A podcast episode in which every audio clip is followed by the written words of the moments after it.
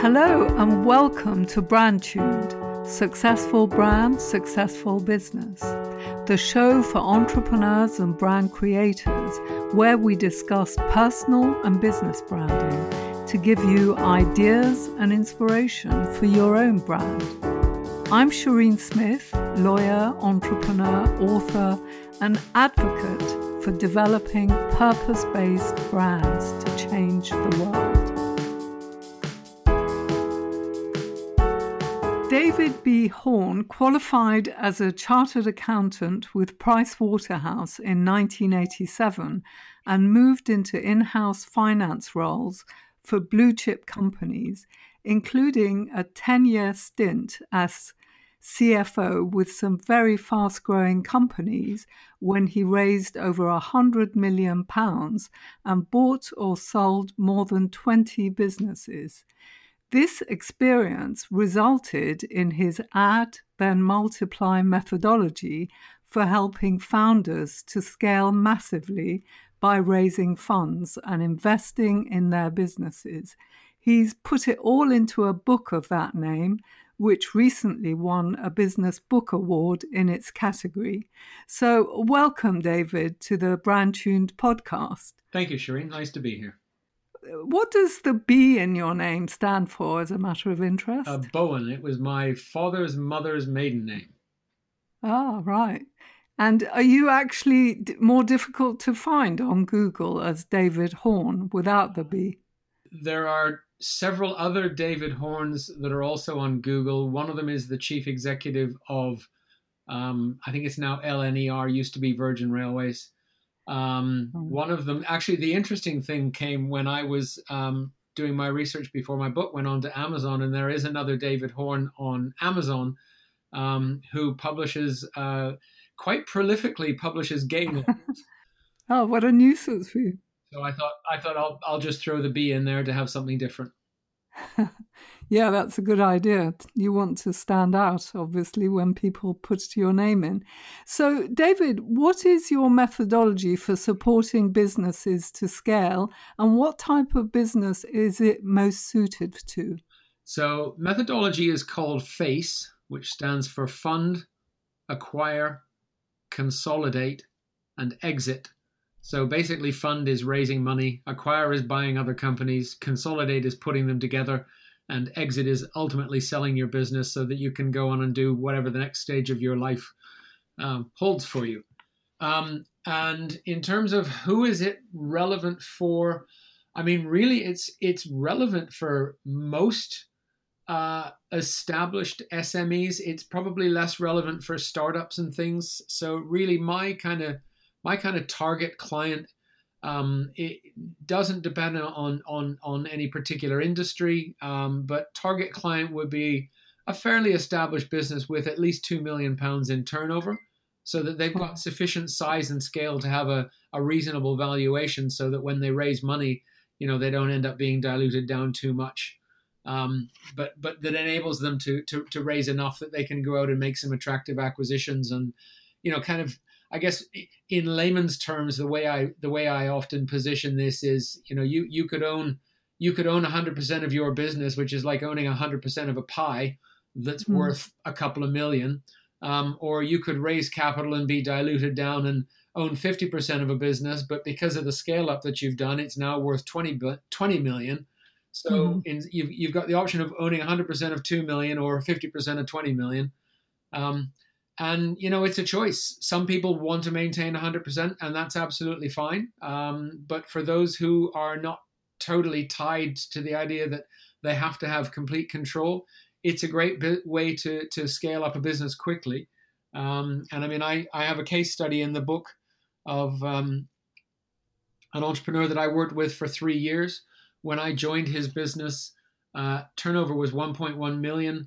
Profits were about 400 grand Three years later, we had made seven acquisitions. Turnover was 28 million and profits were four and a half million. We were operating in three different countries. So that's 25x growth in revenue in three years. You can't do that with organic growth. Wow, that is something. So, how do you actually help them? Are you coaching them or do you work in their businesses? How does it work? A combination of the two, really. Um, so I'm I'm in the process of I was until COVID nineteen hit in the process of um, uh, developing a mastermind program that I was going to run um, to to open this up to a, a wider range of people. Uh, and that would be a sort of a, a, a coaching and a, and a training um, thing. But in addition to that, I, I do work directly with the founders. So in the last 12 months, I've worked on two exits, um, both of which have been pulled because of COVID. Um, and I'm currently working on a substantial fundraising for a client in Switzerland, which we're still working on, and we're still hopeful that we'll be able to get it away. But uh, it's an interesting time, so we'll see where it goes. Right. So very interesting. So do you think it's going to become more difficult to raise funds during a recession? Yes and no. Um, I yes, it's going to be more difficult because valuations are going to be under pressure. Um, mm. You know, because it's it's always tricky to assess the valuation of a privately held business, but if you're in an industry that has some publicly traded comparable businesses, you can use that as a benchmark for you know looking at what's an appropriate earnings multiple that you could use on the business or, or any other multiple that you might choose to use um, and on the basis that you know there's a publicly traded company doing something similar then you could make the argument that that's a fair valuation um, and i mean stock markets around the world have, have you know they've fallen off 20 mm-hmm. 30 percent um, so valuations are going to come under pressure there's no question um, but actually raising capital um, I mean, the investors still have the money. They have it in their books. They have it on their balance sheets. They some of them have specifically said they're going to wait until COVID nineteen is over, or at least until the lockdown is over, before they make any uh, investments. But I'm aware of a number of, of, of investors that are still actively looking at deals. So you know, it's it's it's going to be a little harder. It'll be a little bit longer. Valuations won't be as high, but the money's still out there, and and for the right business, it can be raised. Okay, I, I was interested that you think that your mastermind wouldn't be viable anymore. What so? What impact will the coronavirus epidemic have on the vision that you have for your business? Um, that's a good question. I guess in my head, I had the mastermind being a an in person program. Um, could it run online? I, I, I mean, we're we're finding out we're finding out that a lot of things can run online. Um, I still like the idea of people coming together and being together physically. And for anyone who's been through a really successful mastermind program, it's quite an intense um, personal experience. And I mean, I'm not saying that it's now not going to happen because of COVID nineteen, but I'm I, I, think it's it, I think it'll be delayed. Um, but yeah, who knows? Maybe I should put some feelers out and see if people are interested in starting something in, on an online basis and take it from there. I, I, I still would like it to be an in person event at some point because I just yes. I, I feel that you get more you, you know you can you can do lots and you can communicate lots online but you get more from being face to face in the same room with people yeah absolutely but a combination of the two might work quite well a hundred percent and in fact the the original plan had been to run a two day event every other month and to do a series of zoom calls in the month that we weren't meeting Right. So maybe I just need to rethink it, and, and maybe the first few meetings will just be done on Zoom. There'll be more prepar- preparatory stuff.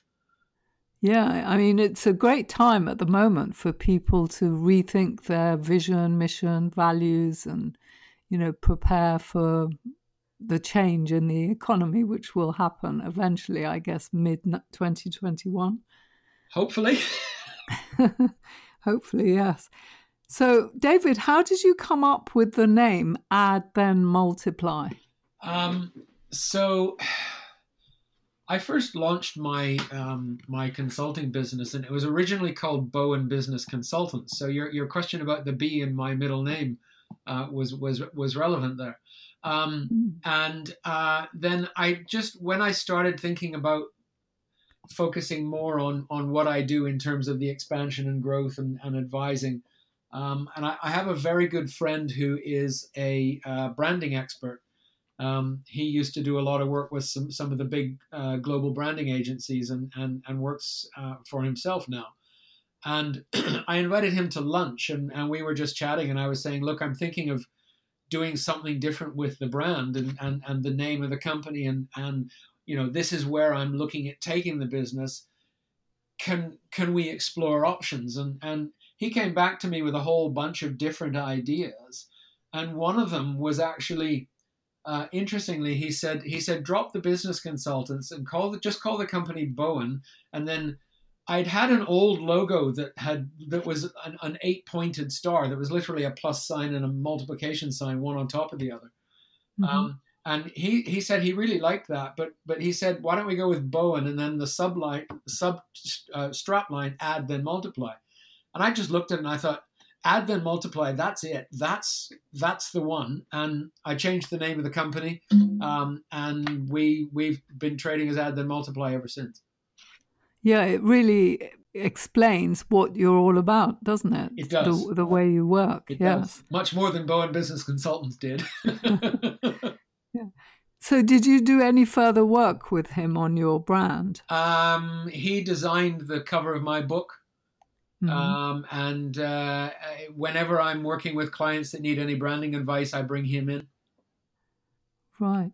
So, have you actually formally gone through a process to develop your own brand strategy or vision, mission, values, and so on? Um, yes, but it's not documented, and I probably should take some time while while while we're on this uh, on this lockdown to actually document it. Yes, we've been through the process. Um, we've got a written brand guidelines. Um, but yeah, the vision, mission, values, and, and and you know, it's interesting in in my book. One of the one of the things that I talk to clients about, uh, to people about as as one of the preparatory steps is to make sure you've got real clarity over your vision, vision and culture and values. So I guess it would it would help if I did. You know, it's one of those uh, the cobbler's children kind of examples. yeah.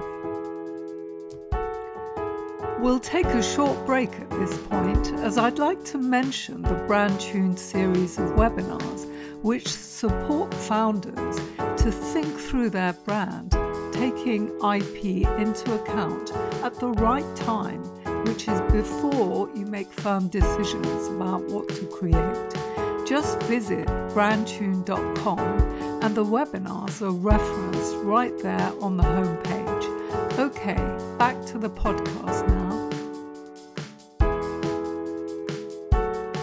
So I, am just trying to look up your your logo because I, I just wrote an article today about visual hammers. Yeah, so you've got quite a good good one. That hmm. could be a visual hammer. You've got the plus and the multiply with a star in the middle. Yeah. Yeah, that's that's really excellent because it conveys exactly what your name is. I, I really like your brand. Thank you. When you merge two cultures, like when you sell, acquire a business, I imagine yeah. it must be quite difficult to blend two cultures which have totally different, you know, purposes, visions, missions, and so on, to bring them together. Definitely. Can you give us an insight into the challenges and how you dealt with a particular case? Sure. Um, gosh, I could give you a few, and, and and it's interesting. This is this is the consolidate stage of my of my face methodology, and as I say in the book, this is the area where get this right and you can make a real success of the of the deal. Get it wrong, and this is where the deal can go horribly wrong. Um, my first adult experience of M and A um, was early in my career after I'd left Price Waterhouse. My my um, my biggest client was a company called NCR, uh, and they made me a very attractive offer to join them, so I took it. And about two years into that, NCR was um, subject of a, a, hostile takeover bid from AT and T, the U.S. telecoms mm-hmm. business. And in the 90s, it was identified as one of the worst ever value-destroying M&A transactions um, uh, until we had the excesses of the dot-com boom. Um, but uh, yeah, I you know the the change in culture is huge. I was you know I was a I was a, a, a middle level manager in in a, in a you know a huge company at the time, so I wasn't really involved in the detail. But when I fast forward to um, to my roles in in, in PLC days, um, I'll I'll tell you about uh, my second PLC, mm-hmm. um, which was a, a, a company that um, did online auctions, and um, we got wind that our largest global competitor was up for sale, and so we went out and raised 28 million and bought them and did a global integration. We were in 16 countries; they were in about a dozen, and there wasn't that much overlap. Um, so we ended up being in 23 countries. There were three countries, the UK, the USA, and Germany, where there was a significant overlap, and we ripped out a lot of costs and, and did a huge, um, you know, restructuring. Um, and it's really a case of you need to sit down and really plan out in detail what are the steps you're going to take. So one of the commitments we had when we did the fundraising was that we were going to rip five million pounds of cost out of the combined entity.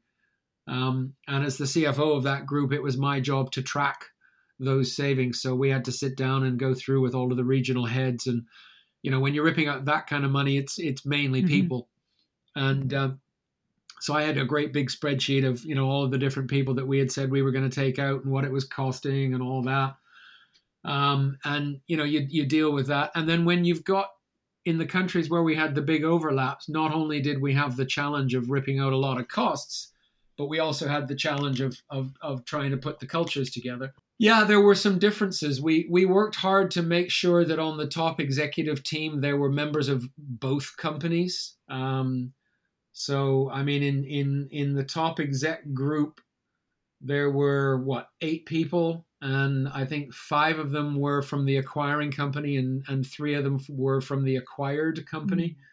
Mm-hmm. Um, and that you know that that gave us an opportunity because it meant that the people in the acquired company felt that they had a representation. Um, on the other hand, you know, we had some challenges with with one or two of those people who were very resistant to some of the change that we were looking at doing. Um, I'll, I'll, I'll use another example from my first PLC, which was a, a, digital media and publishing business. And we actually had a very clearly set out strategy. We would not keep former owners in the business. So if we if we bought a if we bought the business from a former owner who had whatever role in the company, um, their role ended at the at the completion of the deal. We would we would ask them to stick around for a handover period. Um, mm-hmm. and we we used we used to we used to put them on something called the senior advisory uh-huh. board, um, but the senior advisory board had no mandate and never met officially. But it, it was a way to it was a way to let the people understand, you know, that that get to, for them to walk away and feel that they you know they still had some value and stuff, and that was important.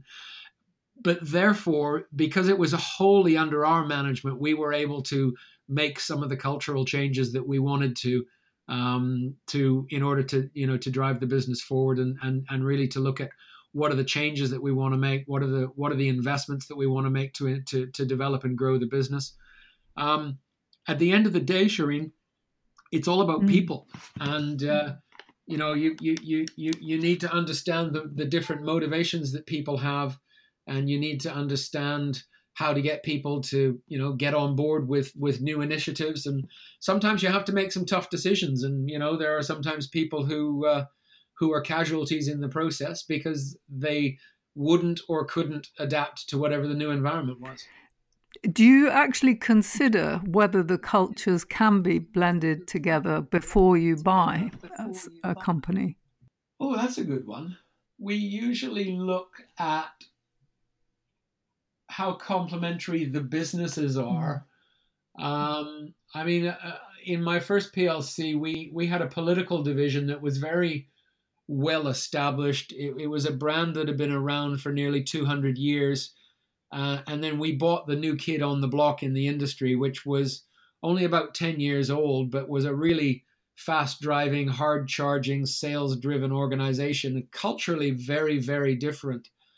And what was really interesting was that that new organization, um, they came up against us as the competition all the time because we were the established name and we actually reached a decision together with the leaders of of that business that we would rebrand and they would drop their names and adopt our adopt ours because it had much greater brand value in the marketplace. Mm-hmm.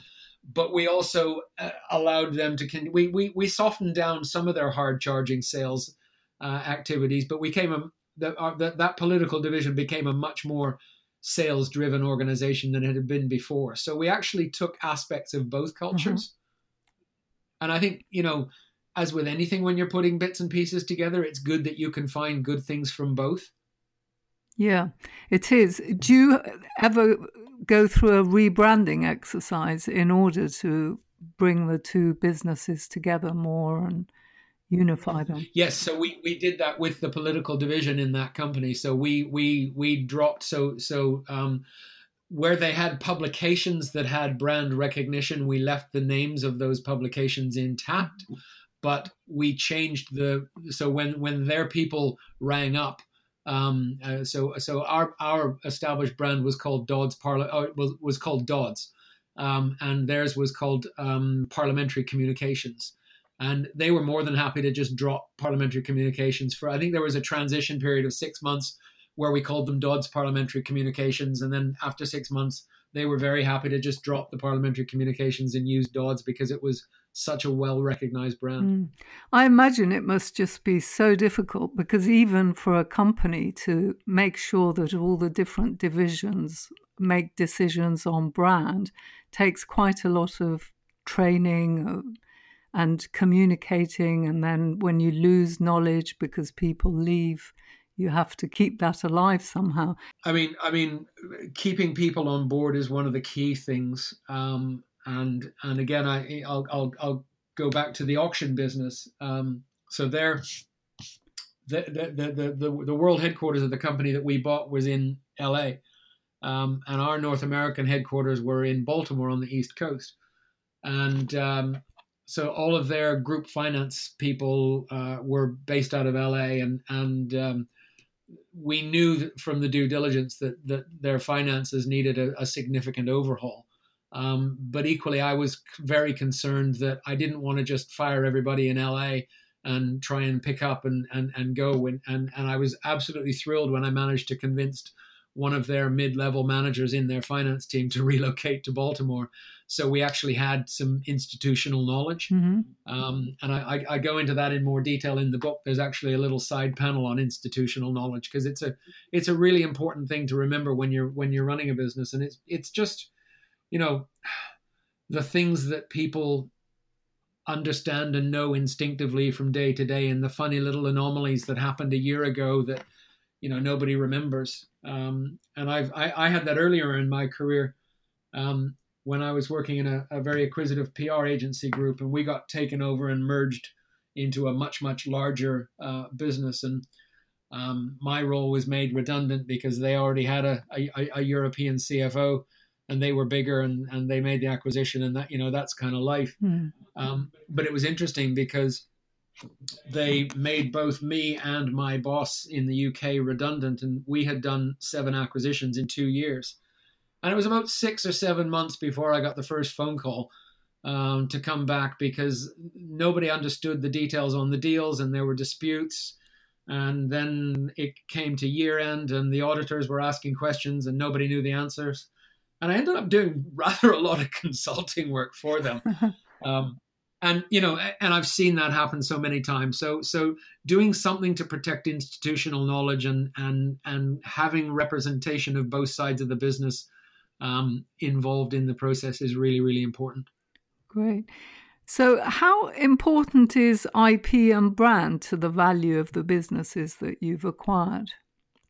Oh, it's key. I mean, in in the broader sense of IP and brand, not just the name and the logo, mm-hmm. but the whole way of doing business, the whole ethos, what the brand stands for. Um, and again, if I take the example of the political publishing one, you know, here was here was a a, a, a, a new um, aggressive startup business doing quite well. All of a sudden, they had the opportunity to uh, carry on doing what they were doing, but um, instead of the the sort of the Ford XR4 brand, they now had the Rolls Royce brand. So mm. so from that perspective, it was a that was a great move, um, and and you know those kinds of things are really beneficial. I think as well. Again, you know, from the publishing side, um, the protection of IP is absolutely critical because you know we, we were we were um, you know getting we were buying rights you know mm-hmm. i mean there weren't you know we, there weren't really physical assets that we were buying we were buying publishing rights and the rights to to you know the ownership of titles whether it was books or magazines or websites or events and all of that. So the IP was absolutely critical. Yeah. I mean, sometimes I come across people who say that they're not really bothered by their name because they think they're going to be acquired and whoever acquires them won't want to use the same name. But it's still the value of the business accumulates round the name. And so, you know, the acquirer can change the name, but they'll just redirect any traffic to that website, it doesn't matter that they're going to change the name. You still need to be able to be distinctive before yeah, you get acquired. A- absolutely, and and you know, not worrying about your name on the basis that you might get acquired. Well, what if you don't get acquired and you end up with a yeah. rubbish name? You know. yes. So, have you actually ever increased or reduced the amount you were paying for a business based on what you discovered during due diligence? Yes, absolutely. Um, the uh, the auction business. Um, we so the deal was valued at uh, 28 million US, and um, the initial purchase price was 31 million US.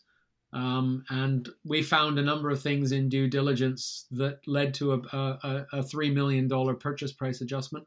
Can you reveal any particular deficiency that uh, yeah, so they had um, they had told us that certain types of things were no longer happening, and we discovered in due diligence that those things were happening, and we held a re- an, an, escrow reserve on uh, the uh, the portion of the of the purchase that was relevant to that particular transaction. So um, it was an auction business, and normally in the auction business, you you buy and sell um, on commission. So so you act as as effectively as the agent.